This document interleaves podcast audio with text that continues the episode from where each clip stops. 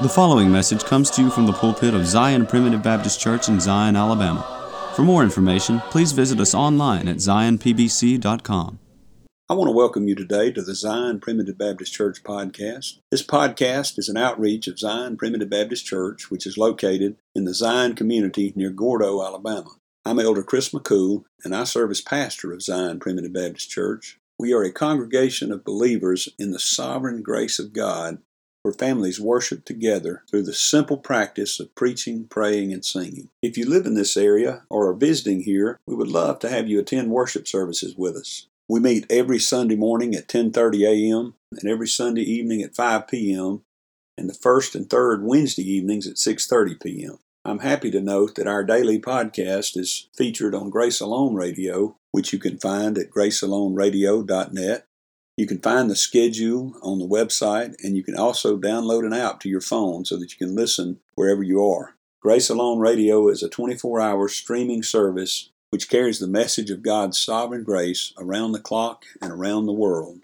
Zion Primitive Baptist Church is located at 9487 County Road 49, Gordo, Alabama. That's near the intersection of County Road 49 and Alabama Highway 159 about 10 miles north of Gordo, Alabama, and about 8 miles northeast of Reform, Alabama. If you're interested in finding more sermons, you can go to our website at zionpbc.com. That's Z I O N P B C.com, where you'll find all of our posted sermons as well as a link to subscribe to our podcast. You can also subscribe to our website, which will update you every time a new sermon is posted. As those of you who listen regularly to our podcast know, we just finished a series entitled A Man After God's Own Heart. This was a series about David's early life up until he ascended to the throne of Israel. In today's sermon, we find David on his deathbed speaking his last words. And what are these last words of the man after God's own heart? They are words that speak of the great covenant of grace that was David's only hope and only desire. Join us today as we look at the last words of David, and we'll see that David's hope is our hope as well. But first, we have a song selection that I hope you enjoy. After the song, please stay tuned for another message of God's sovereign grace from the Zion Primitive Baptist Church pulpit. Worthless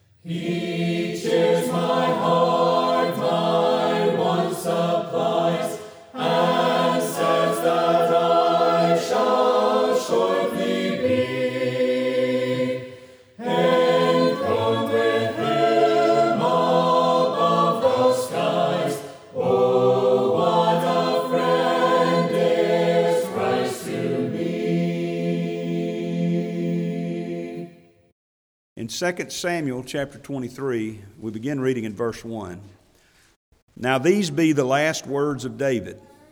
David, the son of Jesse, said, and the man who was raised up on high, the anointed of the God of Jacob and the sweet psalmist of Israel, said. Now, I want you to notice here what we have.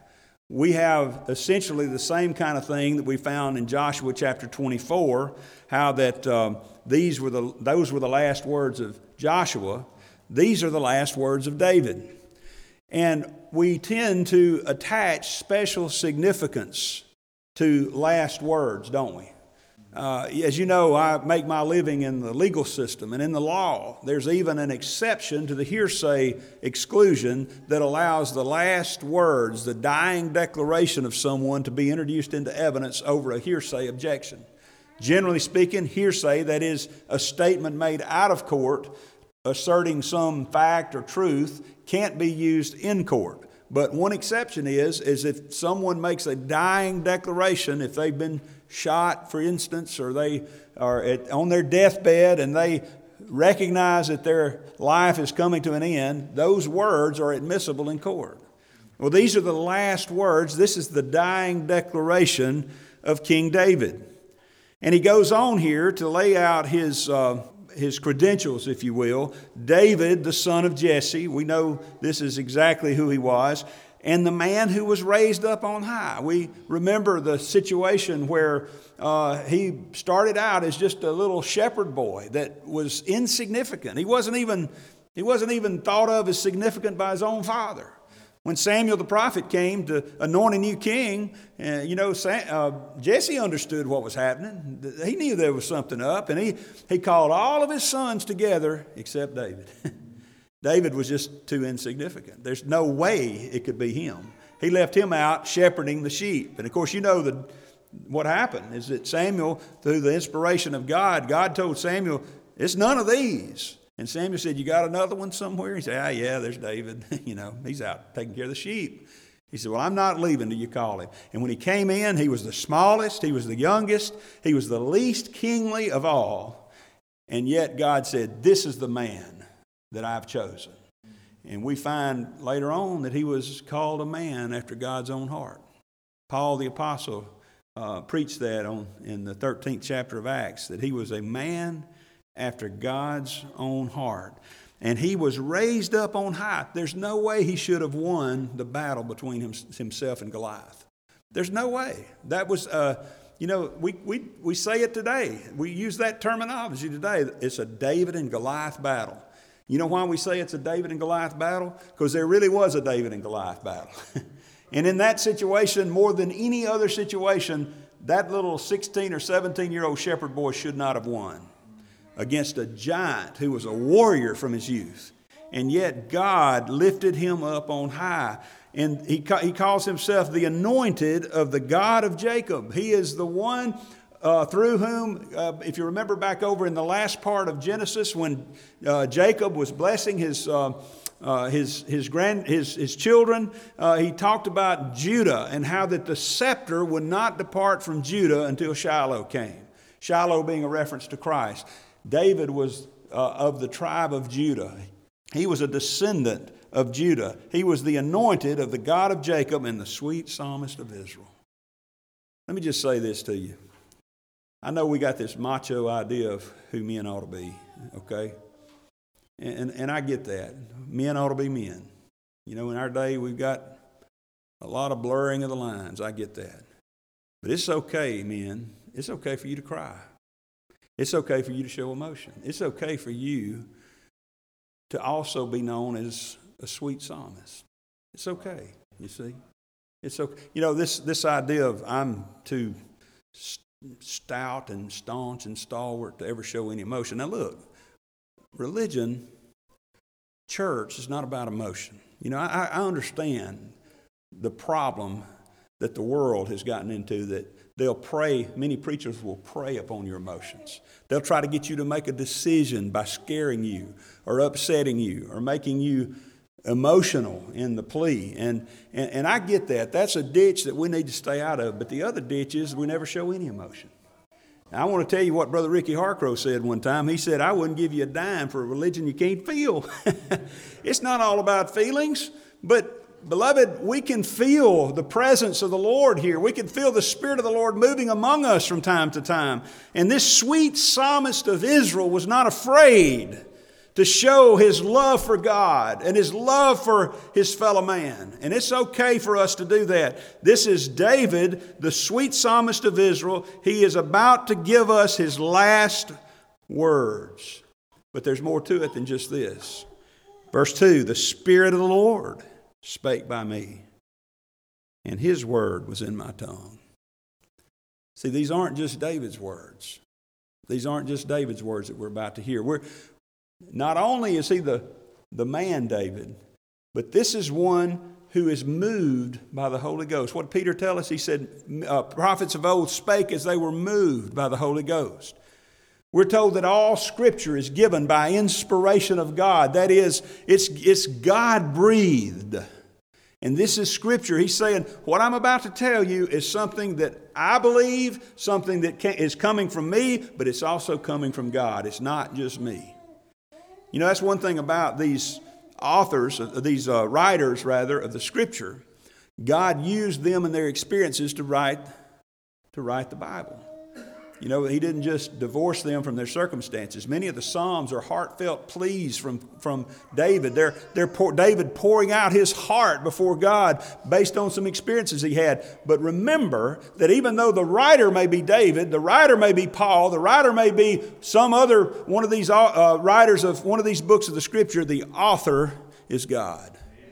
It has many writers, the Bible does, but it has one author, and that's God. The Spirit of the Lord spake by me, and His word was in my tongue. The God of, just in case you missed it, the God of Israel said, The rock of Israel spake by me, spake to me, rather.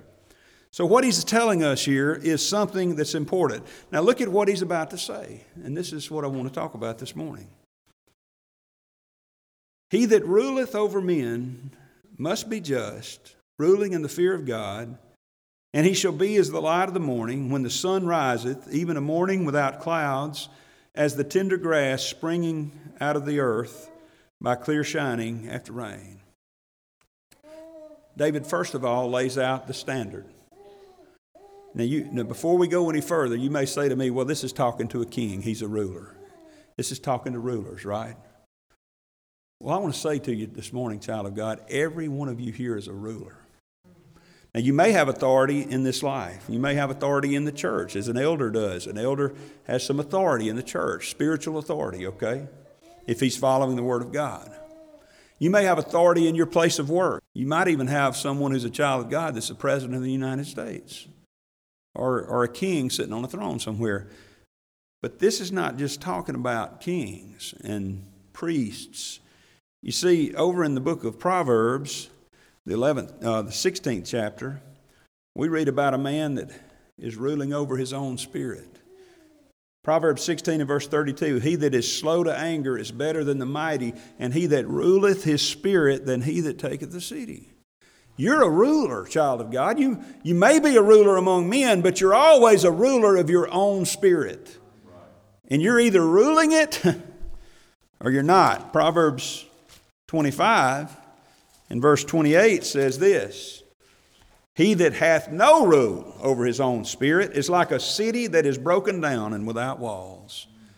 I like that analogy because it tells me that if you don't rule your own spirit, if you don't have control of your temper, of your personality, of, of the way that you approach other people and the way you deal with people, if you don't have rule over your own spirit, you might as well just go ahead and give up. what happens with a city in that day that, that, that's broken down and without walls. The enemy can just march right in and take it. I know people who are uh, who have great tempers. They have a short fuse. They're, they're men of great wrath. And you know what happens? Every single time that they don't rule their spirit, the enemy marches right in and takes over them. Look at, look at Proverbs 19 and verse 19. You know people like this. You may be this way. I have a struggle with things like this, okay? We all do to some extent. But look at verse 19 A man of great wrath shall suffer punishment. You know, I've rarely, in fact, I've never been ashamed of something I didn't say. You ever been ashamed of something you didn't say? I've never been ashamed of something I didn't say, but I've been greatly ashamed many times of things I have said. Now, it's not always public, okay? Sometimes it has been. I've told you some stories about that. Sometimes it's between me and my wife. Praise God, the Lord gave me a patient wife. I'm so thankful for that.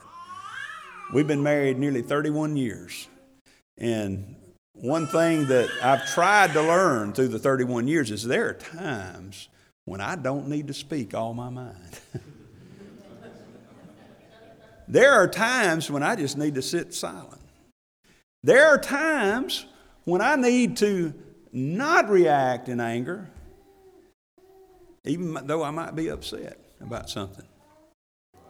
You know, I, I got to say, I don't want you to think that she's always provoking me. In fact, I don't think Sherry has ever provoked me. It's always been because of something else that provokes me at work. I come home angry already. I come home stressed out already. And um, I can remember, a t- I always confess to y'all, I can remember a time when um, I'd had a particularly bad week. And, and we were having a family get together, mom and dad, and I, I don't remember if Tim and them were there, but it was kids were young, and you know, and and I'd finally gotten down. We'd sat down at the table and we were eating, and it was just loud. You know, just somebody was talking constantly. Daddy, this, Mama, this, Mama, Mama. You know, and somebody was saying something. Sudden, and she, Sherry looked at me and said, as I was sitting there, said, "Do you want the peas or something like that?" Well, in the midst of all that, when she said, "Do you want the peas?" I said, "What?" And everybody got quiet all of a sudden. And I was like, oh, did I really say that? Well, I really said that. and I had to really apologize because I reacted. I, I, let some, I let my spirit go. I was not ruling over my spirit like I should have been. And next thing you know, I've made a fool out of myself and I've let the enemy conquer me. See, that's what he's talking about here. You are a ruler. So listen to this. Rulers, he says, he that ruleth over men, even if that man is your own self, must be just. That word just means righteous. That word just means uh, perfectly correct, okay? Ruling in the fear of God. Ruling in the fear of God. Brother Kenneth had just told us about the moon and how it goes through phases. I got to tell you, I go through phases. There's not every day I'm ruling in the fear of God.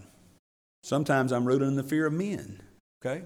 Sometimes I'm ruling according to my own passions, according to my own lusts of the flesh and the pride of life.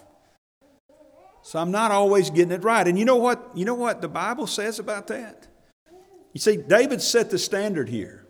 He said, if you're going to be a child of God, if you're going to, you know, essentially, if you're one of God's children, then the only way that you can be a child of God, the only way that you can justify yourself, if you will, is that you get it all just right. James tells us this. You say, "Well, I, hey, preacher, I hadn't killed anybody. I hadn't. I've controlled my tongue this week." Okay, have you always gotten it all just right? James says that if you offend in one point of the law, you're guilty of the whole law. So maybe you're doing pretty good right now. Maybe everything's going pretty well. Maybe you've been a pretty good person in your life compared to others. But the problem is, others aren't your measuring rod.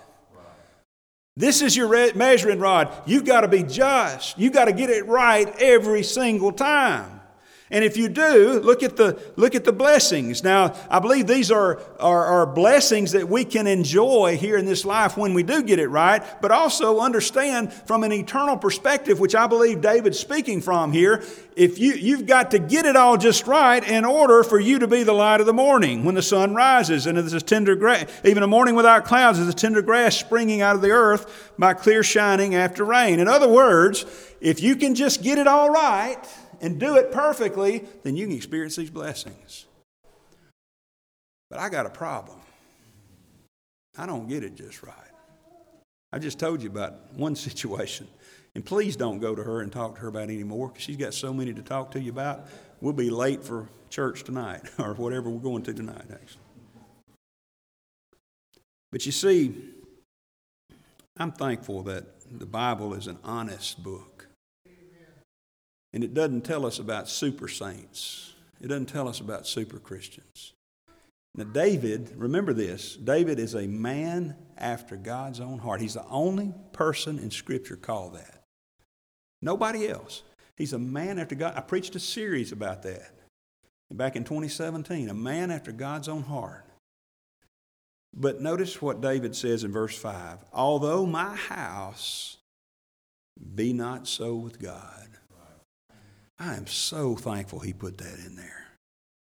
I am so thankful that the Word of God didn't gloss over the troubles that David had. They didn't gloss over his faithlessness when Saul came after him and he fled like a scared rabbit when he should have stood in the strength of his faith as he did before Goliath. I'm thankful that it tells us about the time when he went down to a man named Nabal, who was, whose name literally means fool, literally means uh, man of Belial, and, and, and he went down there because he made him mad and he was going to kill him. He had just spared Saul. If you go back over there in 1 Samuel, you'll see he had just spared his great enemy Saul. He had been magnanimous, he had been charitable. In the very next chapter, this man named Nabal insults him. And David says, I'm going there and killing every one of you. I'm killing every male in your, in your troop. And praise God for a sweet soul named Abigail, Nabal's wife, who came to David and assuaged his anger and explained to him and reminded him that vengeance is mine, I will repay, saith the Lord, and kept him from doing something he would regret later. I'm thankful, as sad and heartsick as it may make us, I'm thankful that he tells us about the affair that he had with Bathsheba. I'm thankful that it tells, I'm not thankful for the affair, but I'm thankful it tells us about it. Because you see, David didn't just commit adultery with Bathsheba, he also had her husband murdered. I've said this many times. I could have prosecuted him for, for capital murder for what he did over there. But I'm also thankful it shows us how repentant he was. And I'm thankful for the 51st Psalm where he tells us how repentant he was and how heartbroken he was. I'm thankful for this verse right here. Although my house be not so with God, because you see, I can't identify with a super saint. I can't identify with a super Christian that's living above sin and never committing any acts, even in their mind, of, of, of sin. I can't identify, but I can identify with this man. I can identify with him. And you see, there's a reason that this man, even though he is a ruler and should be acting justly in every situation and in every way, there's a reason that this man is in heaven today. And it's not because he was so good. Notice what it says. Although my house be not so with God, yet, praise God for the yets of the Word of God. praise God for the yets of the Word of God. Yet he hath made with me an everlasting covenant, ordered in all things and sure. For this is all my salvation and all my desire isn't it wonderful to know that the same covenant that David was rejoicing in is the same covenant that we can rejoice in today? Isn't that glorious? No, let's look at that covenant just for a minute. Let's look at it. Look at, look here. He says, Yet he hath made with me an everlasting covenant. An everlasting covenant. You see, the covenant that we have is an everlasting covenant. Now, that's not the covenant taught by the world. The covenant taught by the world is a covenant that doesn't begin until you do something, and it might end if you do something else. That's not everlasting. Jesus said, I give unto them eternal life, and they shall never perish. You know, I just, I'm just simple enough to believe that. I believe eternal is eternal, and that means it never ends. If it could be lost, if it could be, if you and I could do something to lose it, it wouldn't be eternal. It would just be temporary. And it would be contingent. But he said it's everlasting. Uh, we read about over in Jeremiah, I believe it is chapter 31, that he has loved us with an everlasting love. He has loved us with a love that never ends. John 3:16 talks about eternal life. And by the way, that's that that verse there, whosoever believeth in, in me shall not perish but have everlasting life, is not a verse of condition, it's a verse of position.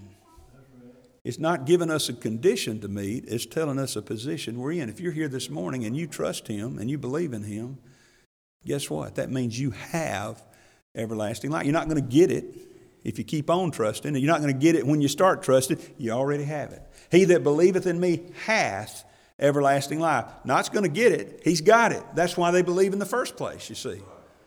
It's everlasting life. And we're told over in the Psalms that, that his mercies are from everlasting to everlasting.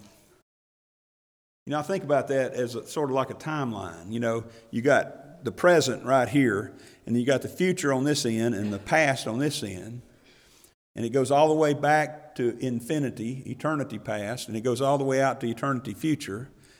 We're told His mercies are from everlasting, that is, everlasting past, to everlasting, that is, everlasting future.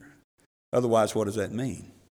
From everlasting to everlasting. Isn't that, isn't that what it means? Isn't that glorious? isn't that amazing? It's an everlasting covenant. It's a covenant. And by the way, it's not a covenant between God and man. Notice over in Psalm chapter 2. In Psalm chapter 2, he starts off asking, Why do the heathen rage and the people imagine a vain thing? You know, we're seeing the heathen rage today. We're seeing people imagine very vain things today. They imagine things like that gender is not what it is, that there's not just male and female, there's all sorts of other blurred lines out there. People are imagining vain or empty things today. The kings of the earth set themselves, and the rulers take counsel together against the Lord and against his anointed, saying, Let us break their bands asunder and cast away their cords from us. I don't think I've lived in a day when that's more prevalent than it is today the kings of the earth, the rulers, our government itself is trying to cast off the Lord and His anointed and saying, We don't want what He's got. We don't want those restrictions. We want to do what we want to do. And you see where it's getting us, don't you? And by the way, it says here that he that sitteth in the heavens shall laugh. I get angry. I do. I, I, I admit it. I get frustrated. I watch CNN, Fox News, any of the other news outlets I just get mad. I read that some legislator has done something crazy again up in Washington. And I get mad. You know what God does? God's not mad. He's laughing. He's laughing. Maybe we ought to be laughing at him. That's so crazy. He said, He that sitteth in the heavens shall laugh. The Lord shall have him in derision. And then he shall speak unto them in his wrath and vex them in his sore displeasure. Now, here's, here's what I wanted to get to. Verse 6 Yet have I set my king upon my holy hill of Zion. I will declare the decree. The Lord hath said unto me, Thou art my son. This day have I begotten thee. Now look at verse 8. Does it say, Ask the heathen, ask the heathen if they want to be your inheritance? That's not what it says.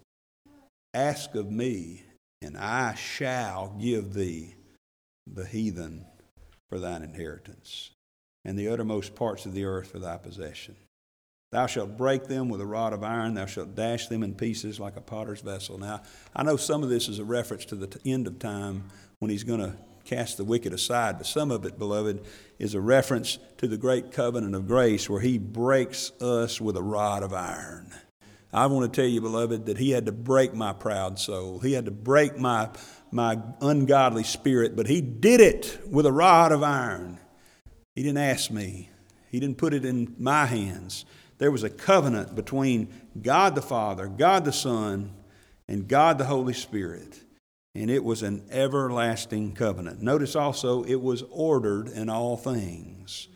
That word ordered there literally means to set in order. And that means it just wasn't haphazard. It wasn't some chance based covenant, okay? You know, we're told in 2 Thessalonians 2:13, he hath from the beginning chosen you to salvation through sanctification of the Spirit and belief in the truth. This, this tells me that something was planned. You know, some, I've talked to one or two people that believe that God wasn't sure what Adam was going to do, and when Adam did what he did, God had to just react to it and come up with something to fix the problem. God knew all along what Adam was capable of, and He knew what He would do. He didn't make him do it, but He knew what He would do. Beloved, the, the, the purpose of God in eternal salvation did not come to pass after Adam fell. It was already purposed before the foundation of the earth. Notice it was ordered in all things. Now, the world would have us to believe that there's at least one thing that it's not ordered in, and that is ultimately whether it applies to you or not. Ultimately, that's not ordered, it's up to you. But, beloved, David had a hope in an eternal salvation and an everlasting covenant that was ordered in all things. We read about this over in the book of Romans. I know the book of Romans, sometimes Romans 8.28 is, is used in a way that I don't believe it was intended to be used, uh, but, uh, but, but we won't get into that this morning, but I'll just say this. Romans 8.28 is a precious verse and ought to be precious to us as primitive Baptists. He says, we know that all things, you remember what we just read? It's ordered in all things. What all things are we talking about here? Are we talking about every time somebody gets drunk and has a wreck or hits and kills somebody? No. That's not the all things. You got to know what the all things are. All things without exception. God, well, it's just God's will. Everything that happens is God. No, that's a lot of stuff that happens is not God's will, child of God. And by the way, it says all things work together for good. I want to just say to you emphatically this morning God and Satan are not working together. You go back to the book of Job, it tells us some basic truths. In that first book ever written in the scripture, we find out there's an entity that loves a people, there's an entity for good in this universe, and there's an entity for evil in this universe. God is the entity for good, Satan is the entity for evil, and they are not working together. They're at cross purposes, child of God. Just think about your own spirit. Think about your spirit. You know, the spirit of the flesh. It said the flesh lusteth against the spirit, and the spirit against the flesh. And these two are contrary one to another. When Sherry tells me I'm being contrary, she's not praising me.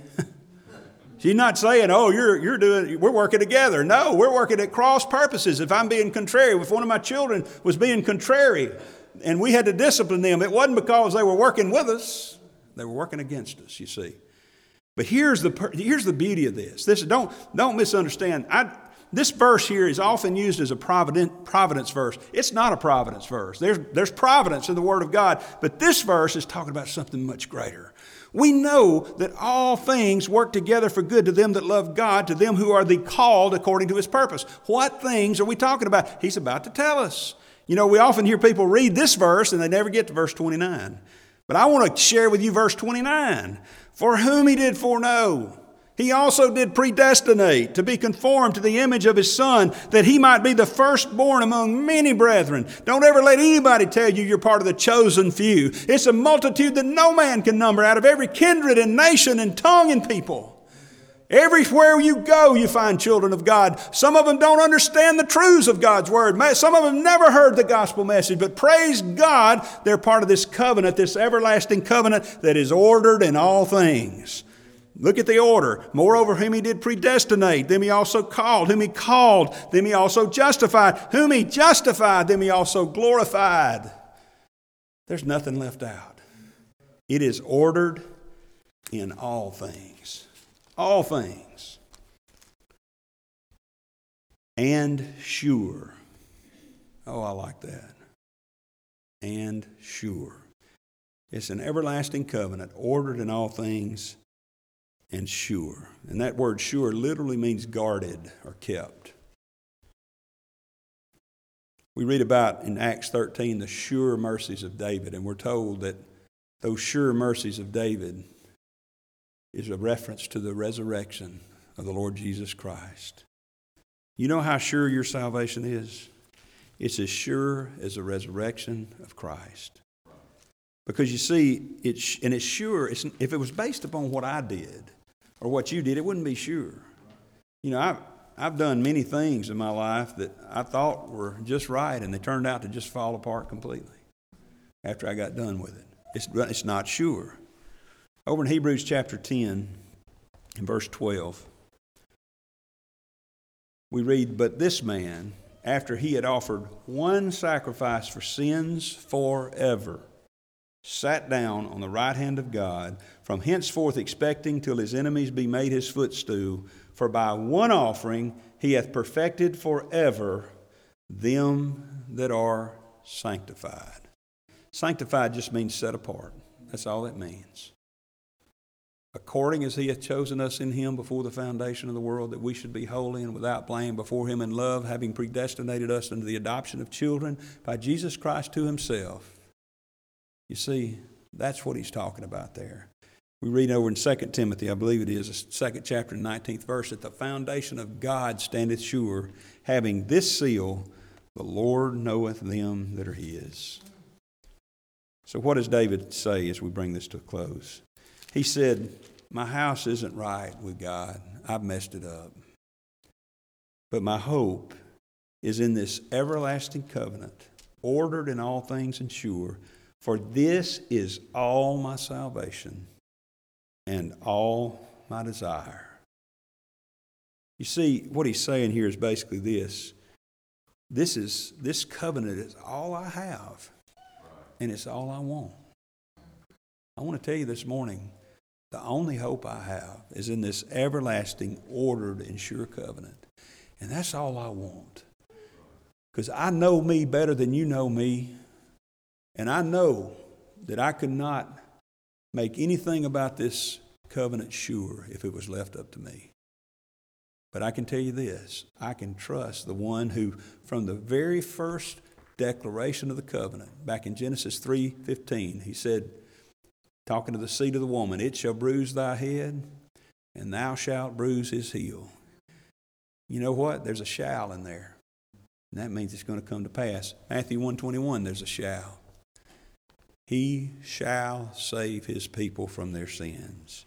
The last words of David were to declare his confidence, his trust, his hope in nothing less than Jesus' blood and righteousness.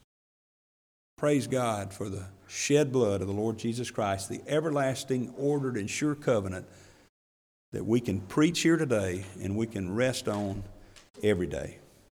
Thank you for joining us today on the Zion Primitive Baptist Church podcast. I hope the message has been uplifting and beneficial to you, and that the Lord will continue to bless you to grow in grace and knowledge of the truth. Join us again tomorrow for another message of God's sovereign grace. If you would like to subscribe to our website, please go to www.zionpbc.com and sign up for email updates. If you have any questions, please feel free to contact the church at zionpbc1847 at gmail.com. That's Z I O N P B C 1847 at gmail.com. Or you can email me directly at jchrismccool at gmail.com. That's the letter J, C H R I S M C C O O L at gmail.com. Again, thank you for listening. May the Lord bless you, is my prayer. We thank you for listening to today's message. For more information, please visit us online at zionpbc.com.